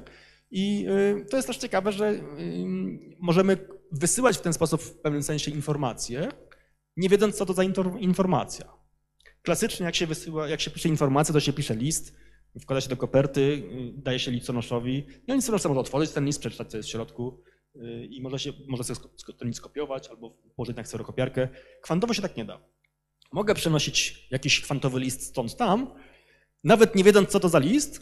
I co więcej, jest inna ciekawa rzecz. Jak ktoś spróbuje się dowiedzieć, co to za list i podejrzeć, jakby ten listonosz, który ten stan kwantowy wysyła, chciałby być wścibski, to on czytając list zniszczy go w sposób nieodwracalny i y, to będzie można wykryć. Y, Dlatego kwantowa kryptografia jest taka atrakcyjna. I, I na tym oparta jest kryptograf- idea kryptografii kwantowej, którą y, stworzył y, Arthur Eckert, za, za co mu się należy Nagroda Nobla i pewnie ją dostanie prędzej czy później. Y, y, Właśnie na tym bazuje, że mogę sz- szyfrować informacje w taki sposób, że tylko jedna osoba jest, y, ma klucz, żeby dostać się do tej informacji. Ktokolwiek inny będzie chciał podsłuchać tę informację, to w sposób nieuchronny ją zniszczy i my to natychmiast wykryjemy. W związku z tym można w sposób absolutnie bezpieczny wysyłać informacje w sposób fundamentalnie niepodsłuchiwalny. Oczywiście tak długo, jak działają prawa mechaniki kwantowej. Gdyby się okazało, że teoria kwantowa jest do bani, że coś jest z nią nie tak, no to y, inna rozmowa. Natomiast tak długo, jak nie mamy, tak długo jak teoria kwantowa jest, jest teorią poprawną, to da się informacje w sposób niepodsłuchiwalny szyfrować. I w ten sposób kilka lat temu na przykład wykonano pierwsze połączenie y, szyfrowane kwantowo pomiędzy bodajże Pekinem i, i, y, i Wiedniem albo Innsbruckiem, połączenie wideo, Skype. W sposób absolutnie szyfro, bezpiecznie szyfrowalny. Teleportacja kwantowa oraz kryptografia kwantowa działają już, nawet można kupić sobie w sklepie takie urządzenie do szyfrowania y, y, kwantowego, które jest tak dobrze, jak rozumiemy fizykę, y, zakodowane szyfrem, który, którego się nie da złamać. Ktoś z Państwa? Bardzo prosimy. Proszę sekundkę, chwilkę poczekać na mikrofon. Tu. E, Ja chciałam się zapytać właśnie, e, może to będzie właśnie związane z tym, że urządzenia do, do szyfrowania kwantowego. Ja chciałam się zapytać o sformułowanie komputery kwantowe. E, Co to oznacza, e, jak, e, w jaki sposób e, ta zasady działania fizyki kwantowej miałyby się realizować w takim urządzeniu? Czy ono by było praktyczne, do czego by służyło? E, Na czym by polegało to, że znacznie zwiększyłaby się zdolność obliczeniowa takiego komputera E, i,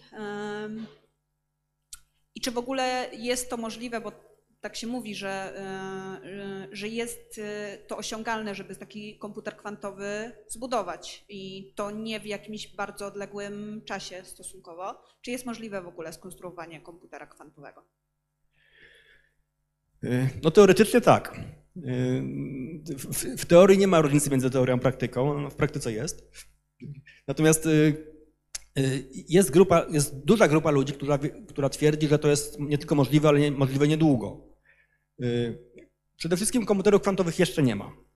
Są różne doniesienia na ten temat, są jakieś urządzenia, które prowadzą pewne kwantowe obliczenia, ale to nie jest ten komputer kwantowy, o który nam chodzi. I przede wszystkim najpierw powiem, co by było, gdyby ten komputer mieć. Gdybyśmy go teraz mieli, to y, ten komputer potrafiłby rozwiązywać pewne zagadnienia, których klasyczny komputer nie potrafi zrobić, nawet jeśli dać mu bardzo dużo czasu na obliczenia. I cały internet jest zaszyfrowany w oparciu o taki protokół szyfrujący, który bazuje na, na, na, na, takiej, na, na założeniu, że nie da się bardzo szybko rozłożyć bardzo dużej liczby na liczby pierwsze. To jest taki asymetryczny algorytm szyfrujący, bo jak na przykład y, pomnożymy przez siebie wiele liczb pierwszych, to dostajemy bardzo dużą liczbę. Mnożenie liczb jest łatwe, ale rozkładanie dużych liczb na składniki pierwsze jest bardzo trudne i zajmuje dużo więcej czasu. I y, im większa liczba, tym to jest trudniejsze. I klasyczne komputery, żeby złamać taki klucz szyfrujący, którego się używa w, internecie, na przykład w transakcjach bankowych czy w komunikacji, potrzebowałyby im na przykład milionów lat. Najszybszy komputer, który teraz istnieje. Komputer kwantowy, gdyby istniał, potrafiłby takie rzeczy robić o wiele szybciej. W ułamku sekundy na przykład. I y, sam algorytm rozkładania liczb na liczby pierwsze jest bardzo skomplikowany, ale w, przyjmuje się takie uproszczenie, jak się trochę kłamie na ten temat. Mu się mówi, że to trochę jest tak, y, że jak chcę rozkładać dużą liczbę na liczby pierwsze, to muszę taką liczbę podzielić przez po kolei przez 1, przez 2, przez 3, przez 4, zobaczyć czy się dzieli. Jak się dzieli, to, to potem powtarzam ten algorytm i muszę po kolei wszystkie liczby sprawdzać, y, dzieląc dużą liczbę przez kolejne liczby naturalne. I to zajmuje dużo czasu. Im większa liczba, tym więcej takich operacji muszę wykonać. Natomiast komputer kwantowy, który bazuje na informacji zakodowanych w stanach kwantowych, które nie są w, tak jak klasyczne bity albo w, zero, w stanie 0 albo w stanie 1, ale mogą być takich kwantowych stanach, które są jednocześnie zerem i jedynką z jakimiś prawdopodobieństwami, mogą wykonywać wiele informacji naraz. Y, Przepraszam, mogą, mogą wykonywać wiele obliczeń, wiele y, y, y, operacji logicznych jednocześnie. Właśnie dlatego, że, że ta mechanika kwantowa ma to do siebie, że obiekty zachowują się tak, jak gdyby były w wielu miejscach naraz. W tym samym sensie taki komputer y, wykonuje wiele różnych y, procesów równocześnie i nadmiernym, wulgarnym skrócie można by było powiedzieć, że, że trochę byłoby tak, że ta liczba jest dzielona przez wszystkie składniki jednocześnie i dlatego to trwa o wiele krócej. Y, W każdym razie można pokazać, że mając urządzenie, które operuje nie na zerach i jedynkach logicznych, tylko na kubitach, które mogą być albo w stanie 0, albo w stanie 1, albo w czymś pomiędzy, y, z jakimiś prawdopodobieństwami, niektóre protokoły, takie jak protokół y, szukania liczb pierwszych, dałoby się przeprowadzić o wiele szybciej. Y, Więc gdy, podsumowując, gdybym miał komputer kwantowy, to bym natychmiast stał się najbogatszym człowiekiem na świecie w tym momencie, bo bym był w stanie schakować wszystkie połączenia bankowe, i, y, które są szyfrowane i przelać sobie wszystkie pieniądze świata na swoje konto. Y, Teraz pytanie, czy to jest możliwe. Y, Są, jest wiele trudności z tym związanych. Przede wszystkim największą trudnością jest y, to, że zjawiska kwantowe są naszym przyjacielem w budowaniu komputera kwantowego, ale też są naszym wrogiem w tym samym czasie. Dlatego, że z jednej strony zjawiska kwantowe po, pozwalają nam robić wiele rzeczy naraz i, i, i jakby analizować różne, różne, różne procesy równocześnie, ale z drugiej strony y, jedno z tych fundamentalnych praw, o których pisał Feynman na pierwszej stronie swojego podręcznika i które my też pokazujemy, że to wynika z zasady wolności Galileusza, jest takie, że te rzeczy dzieją się naraz, ale pod warunkiem, że nie prowadzimy, że nie sprawdzamy po drodze, co tak naprawdę się dzieje. Musimy temu układowi kwantowemu pozwolić ewoluować bez żadnej ingerencji z zewnątrz i wówczas y, on będzie robił wiele rzeczy naraz. Natomiast jak y, chcemy zaingerować w to, to, to ten proces zostanie zniszczony. I problem polega na tym, że taki komputer kwantowy musielibyśmy odizolować od otoczenia. Musielibyśmy spowodować, że nic z zewnątrz nie ingeruje w te procesy, które zachodzą w środku, bo najdrobniejsza ingerencja z zewnątrz zniszczy te procesy kwantowe i szlak trafi y, kwantowe superpozycje, szlak trafi y, protokoły kwantowe. Więc i, z, z tego powodu, że zjawiska kwantowe nie lubią obserwacji z zewnątrz i zaczynają zachować się inaczej, jak są obserwowane z zewnątrz, mamy kłopot. I praktycznie y, trudność, praktyczna trudność ze zbudowaniem komputera polega na tym, żeby wyeliminować obecność otoczenia. A to, jak wiadomo, w 100% jest nigdy niemożliwe. Zawsze ta ingerencja zewnątrz będzie. I tutaj wchodzi, wchodzą takie praktyczne inżynieryjne triki. I jeden z nich y, polega na tym, że jak chcemy wysłać jakąś informację, y, która, którą procesuje nasz komputer kwantowy, to najpierw ją zwielokrotniamy, zakodujemy tą informację w dużej większej liczbie stopni swobody niż trzeba i jeżeli będzie jakieś oddziaływanie z zewnątrz, to ono może zaburzyć taki układ, ale z mniejszym prawdopodobieństwem. I bitwa y, w budowaniu komputera kwantowego polega na tym, żeby y, obniżyć prawdopodobieństwo, że ingerencja z zewnątrz zaburzy nasz proces kwantowy. I wiadomo, że jeżeli tylko zejdzie się poniżej pewnego progu y, tego zaburzenia, tego szumu, który zaburza działanie komputera, to będzie można wprowadzić efektywne, coś, co się nazywa efektywnymi algorytmami korekcji błędów. O co tu chodzi? Otóż jak, jak pani wysyła plik w internecie o rozmiarze, nie wiem, 10 gigabajtów, to jest niewyobrażalna ilość informacji. To jest więcej niż pewnie y, posiada kod genetyczny, który pani w sobie nosi. Y, o, ile się nie mylę, chyba, chyba się nie pomyliłem. Y, w każdym razie jest to gigantyczna informacja i ten plik skopiowany jest bezbłędnie. Jak to możliwe? Otóż nie dzieje się tak, że, że wysyłanie informacji jest bezbłędne. Tam, się, tam cały czas są błędy. Tylko w internecie, w komunikacji działają bardzo efektywne algorytmy korekcji tych błędów. Informacja w tym pliku, który pani wysyła, jest kodowana w dużej, dużo zwielokrotnionej ilo- ilości bitów i efektywnie działające algorytmy korekcji błędów sprawdzają, czy nie było błędów. Jak były błędy, to poprawiają te błędy i dzięki temu to się kopiuje bez jakichkolwiek, y, ostatecznie bez jakichkolwiek y, błędów. Natomiast y, żeby taki algorytm korekcji błędów na poziomie kwantowym działał równie efektywnie, to musimy zejść z poziomem, z poziomem zaburzenia otoczenia do pewnego, poniżej pewnego poziomu. I bitwa jest o to, żeby, żeby odizolować ten układ kwantowy wystarczająco dobrze, żeby szum z zewnątrz nie zaburzał działania takiego komputera nadmiernie. Bo jeżeli będzie pewien próg osiągnięty, to jesteśmy w stanie efektywnie korygować pojawiające się błędy i, y, i na tym polega problem. W teorii to jest możliwe do zbudowania, ale praktyczne ograniczenia powodują, że y, trzeba walczyć y, z tym niepożądanym efektem szumu z zewnątrz. Na YouTubie ma Pan pozdrowienia z Konina. Dziękuję. Pan profesor jest z Konina. E, I kilka osób pyta mm, o to, czy można wykorzystać teorię kwantową do generowania prawdziwych liczb losowych. No, nie ma żadnego innego sposobu tak naprawdę niż, niż teoria kwantowa. Dlatego, że mm, To poproszę o słowo wyjaśnienia, co to znaczy prawdziwe liczby losowe. jak się poprosi człowieka, żeby wziął kartkę papieru i napisał y, ciąg losowych zer i jedynek, 0, 1, 0, 0, 1 i da mu na przykład 10 minut, żeby napisał długi ciąg liczb, to ten licz jest bardzo nielosowy tak naprawdę. Nam się wydaje, że piszemy to w sposób losowy, ale jak się przyjrzeć uważnie, to tak nie jest.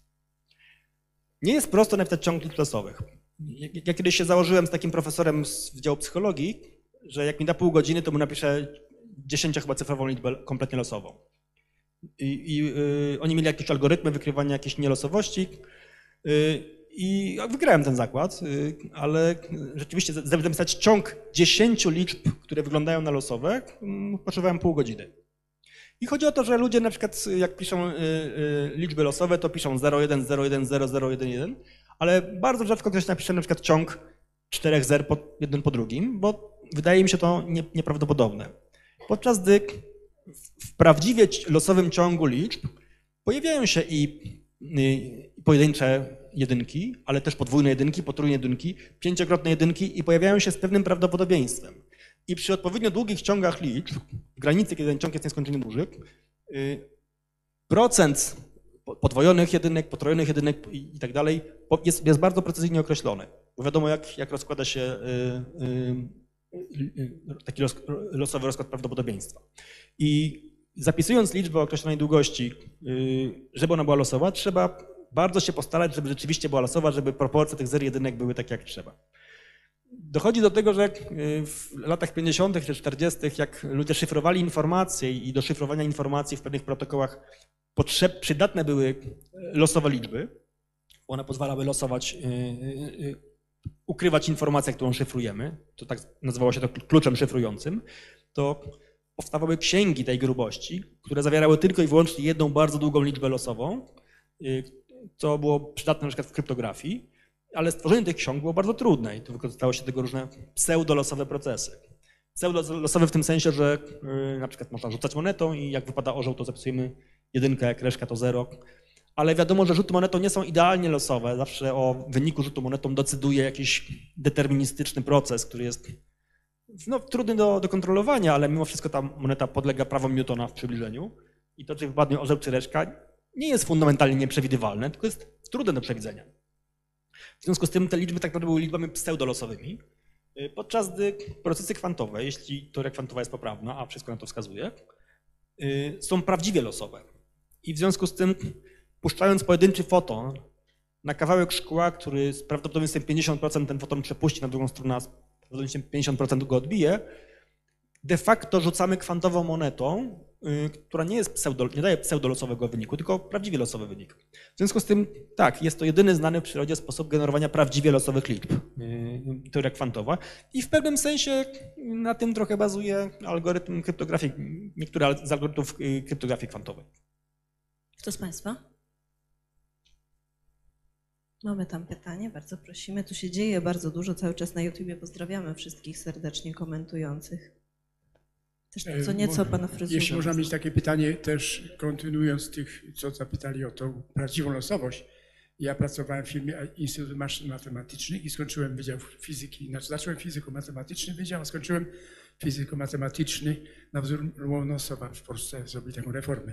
I jestem właśnie takie, takiego nastawienia, że nie tylko fizycy mają y, kompetencje, żeby ocenić, co to jest losowość, a tym bardziej maksymalna bo Komogorow i inni ludzie, plus ten Chaitin z IBM-u, no, odkryli pewną zależność przedtem Komogorow, że im bardziej, to przypuszczalnie o to chodziło tamtym ludziom, co by pan na to, im bardziej zachodzi coś losowego w tym w danych, to wtedy program jest jakiejś relacji do tego lub vice versa. Nie pamiętam tej reguły, ale jest taka zależność. Czyli y, Kolmogorow się zastanawiał, bo jest, mamy problem w informatyce, który fizycy nie znają. Y, Czy złożoność obliczeniowa typu jednego jest taka równa czy mniejsza od tej drugiego? Jedna jest wielomianowa, trzecia, ta druga jest wy- wykładnicza.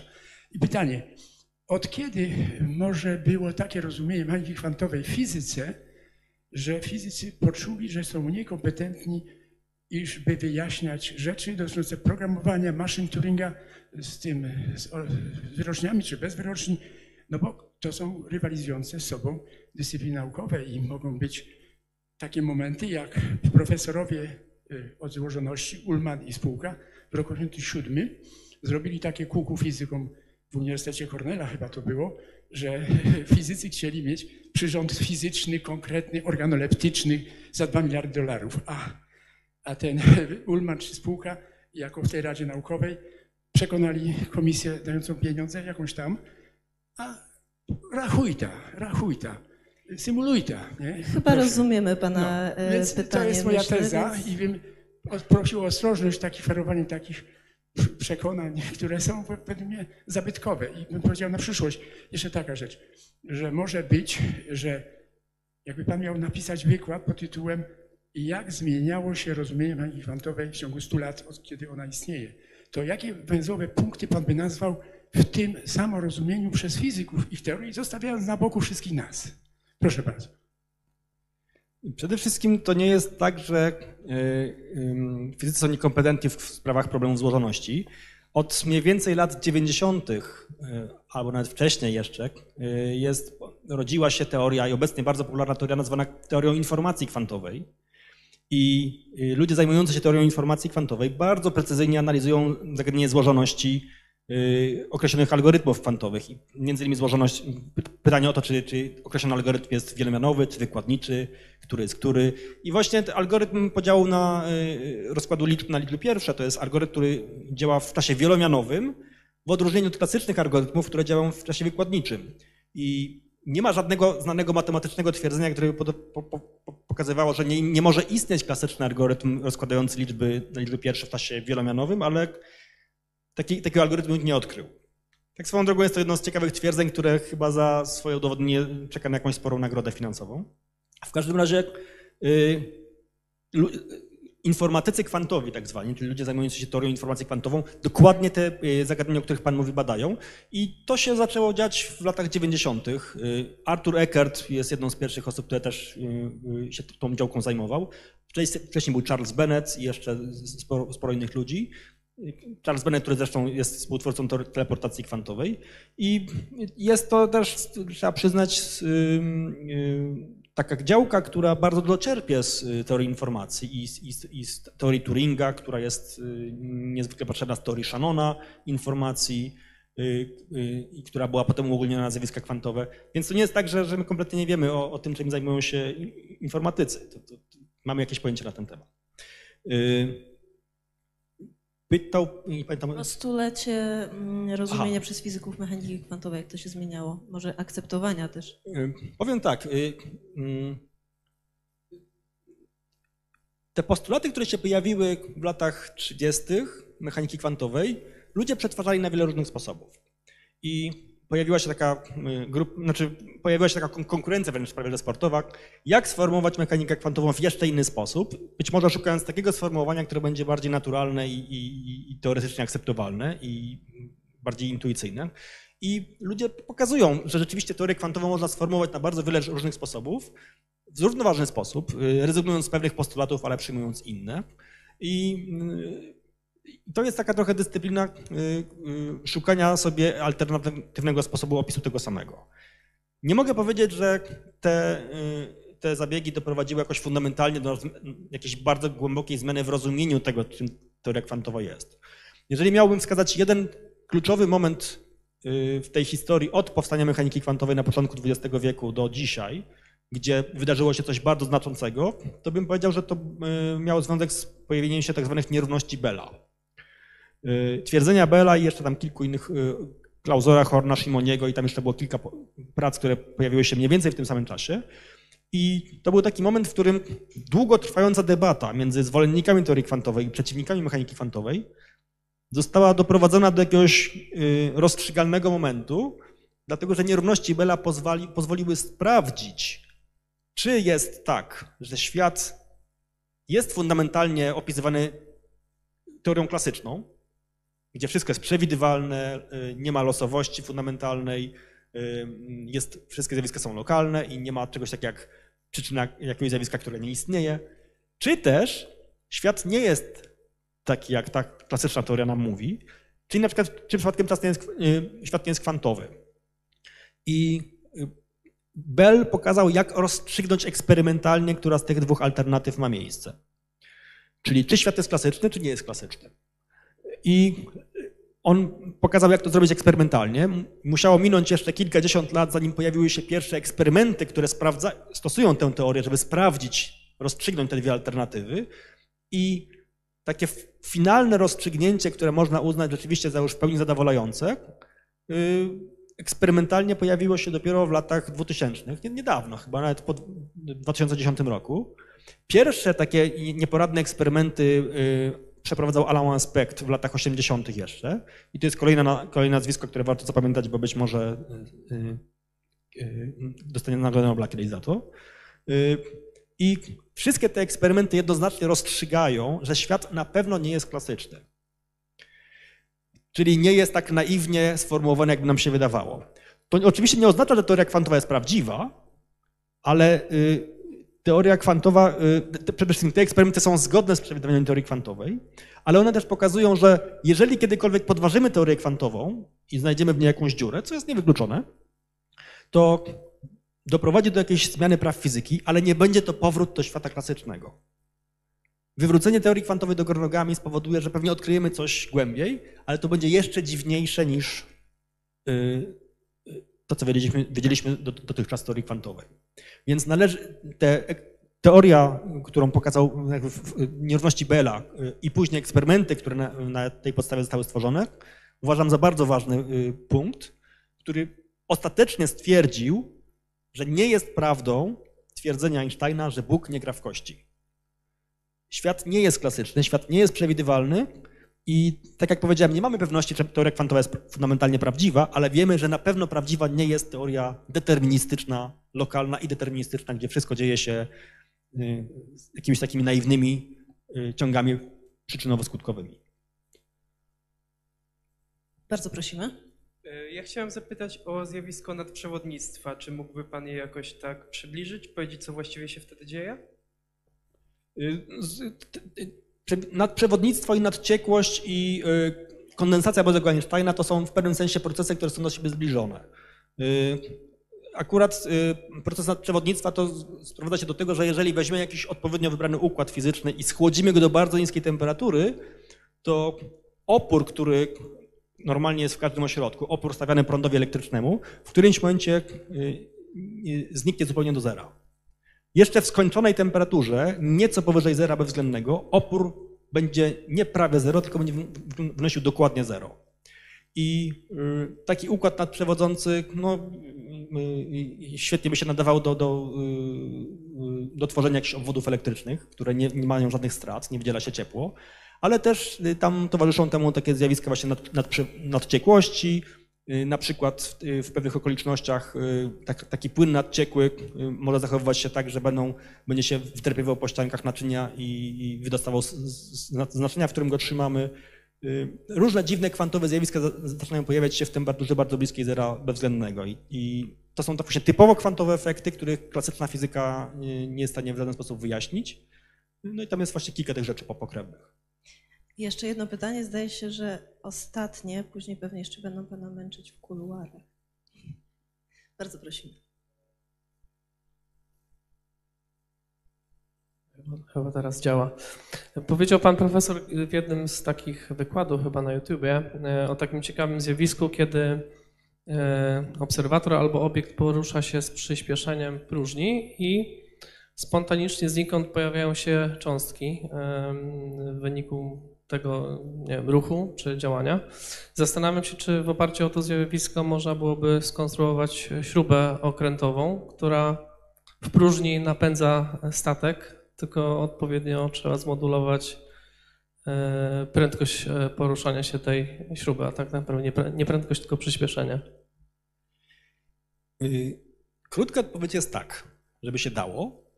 Y, Natomiast y, to wymaga dłuższej dyskusji, w którą chętnie y, rozpocznę teraz. Otóż przede wszystkim y, już Państwo się mieli okazję zorientować, że cząstki kwantowe są dziwne. Jakieś potwornie dziwne obiekty, które zachowują się w sposób nieintuicyjny, nieprzewidywalny, mogą być w wielu miejscach naraz i tak dalej. Ale Wydaje się, że możemy taką cząstkę zamknąć w pudełku czy w słoiku ją tam trzymać i ona tam będzie w sposób obiektywny, będzie dziwna, ale tam będzie w środku siedziała. Okazuje się, że nawet to wyobrażenie też jest mylne. Okazuje się, że zmiana obserwatora na tego, który się porusza ze stałą prędkością spowoduje, że cząstka, którą mam w słoiku zmieni swoje właściwości. Na przykład foton, który był czerwony w tym słoiku i tam się odbijał od ścianek powiedzmy, zrobi się niebieski, bo efekt Dopplera spowoduje, że zmienia się długość fali, ale liczba tych fotonów pozostaje cały czas taka sama. Był jeden foton, jak się poruszam ze stałą prędkością, nadal jest jeden foton, tylko o innych właściwościach. To prawo przestaje działać w momencie, kiedy obserwator zaczyna poruszać się z przyspieszeniem. Otóż okazuje się, że jeżeli obserwator przyspiesza, to liczba cząstek w moim słoiku też może się zmienić. Zwracam uwagę, że efekt przyspieszenia jest w teorii klasycznej nieodróżnialny od działania grawitacji. Na przykład teraz grawitacja nas bija w podłogę i nie fruwamy, ale gdyby wyłączyć grawitację, a całe to pomieszczenie przyspieszyć pionowo w górę, tak jak robi winda, to też jakaś pozorna siła nas będzie wbijać w podłogę i w teorii klasycznej te dwie siły są nieodróżnialne.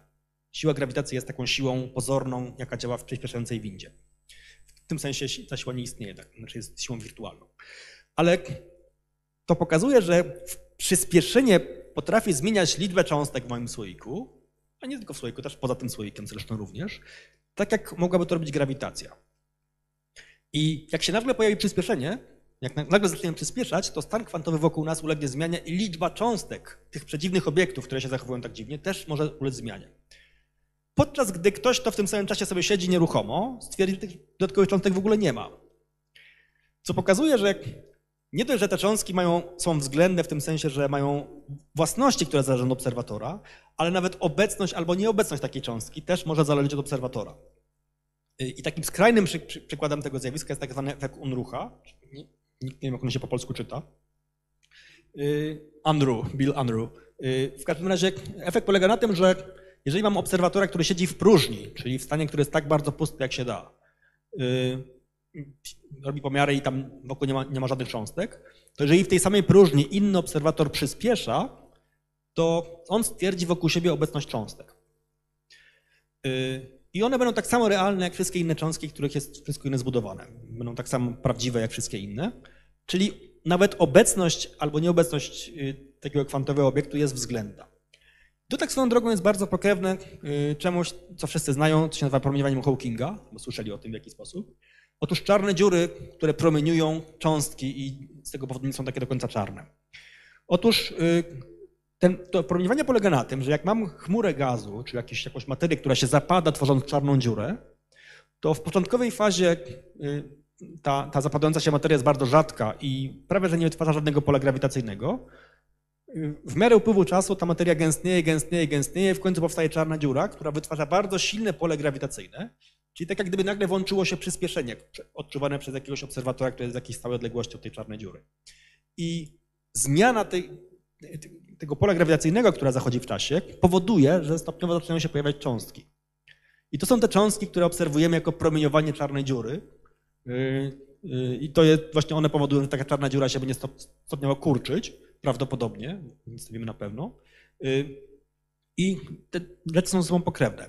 Ale jest jeszcze kilka innych pokrewnych zjawisk z tym związanych. Na przykład coś, co się nazywa dynamicznym efektem Kazimira, co polega na tym, że jak wezmę lustro i zacznę je w próżni przyspieszać, można pokazać, że lustro, które przyspiesza w próżni, musi zacząć świecić. To, to jest konsekwencja y, tych samych, tych samych praw, z których wynika i ten wekan rucha, i promienienie Hawkinga. Y, Przyspieszające lustro przyspiesza. Co to znaczy? To znaczy, jakbym sobie wziął dwa takie lustra, wziął w rękę i w pustej przestrzeni zaczął nimi machać, tak jakbym pływał trochę z takimi paletkami przyczepionymi do rąk, to w momencie, jak mocno przyspieszam ręką, to lustro zacznie świecić i zacznie odpychać. Więc w zasadzie ja bym był w stanie płynąć w pustej przestrzeni, czy rozpędzać się w pustej przestrzeni, gdybym tylko miał w ręce dwa lustra. Albo nawet jedno. Więc efekt jest bardzo słaby, ale pff, jak jestem cierpliwy, no to w zasadzie prędzej czy później nie powinien do, doprowadzić do jakiegoś efektu. Czy o wiele e, szybciej byłoby splunąć po prostu i siła odrzutu spowoduje, że będę leciał w przeciwną stronę. Jest takie opowiadanie chyba Lema o pilocie Pirksie, kiedy on jest zawieszony w, w, w statku kosmicznym i wisi w pustej przestrzeni i nie może się przesunąć ani w prawo, ani w lewo, a jego statek gdzieś tam już leci, zaraz się rozbije i on musi szybko dostać się do kokpitu i jakiś guzik wcisnąć. I w ostatnim momencie mu przychodzi do głowy, żeby wyjąć z kieszeni wszystkie rzeczy i wrócić w przeciwną stronę i dzięki temu siła odrzutu niewielka spowoduje, się zbliży do, do tego panelu i coś tam wciśnie. Y, Efekt, o którym mówię, jest o wiele słabszy. Jest to efekt bardzo, bardzo słaby, no ale wiemy, że w zasadzie istnieje. Czyli w zasadzie byłbym w stanie w pustej przestrzeni się rozpędzić, nawet gdybym nie pluł i nie wyrzucał z kieszeni przedmiotów żadnych, poprzez tylko i wyłącznie machanie lustrami, bo to machanie spowoduje, że lustra zaczną świecić i siła odrzutu tych fotonów trochę mnie rozpędzi. I to było podsumowanie naszego spotkania. Tam w tle, nie wiem, czy to był przypadek, może nie. Profesor Andrzej Dragan, oklaski.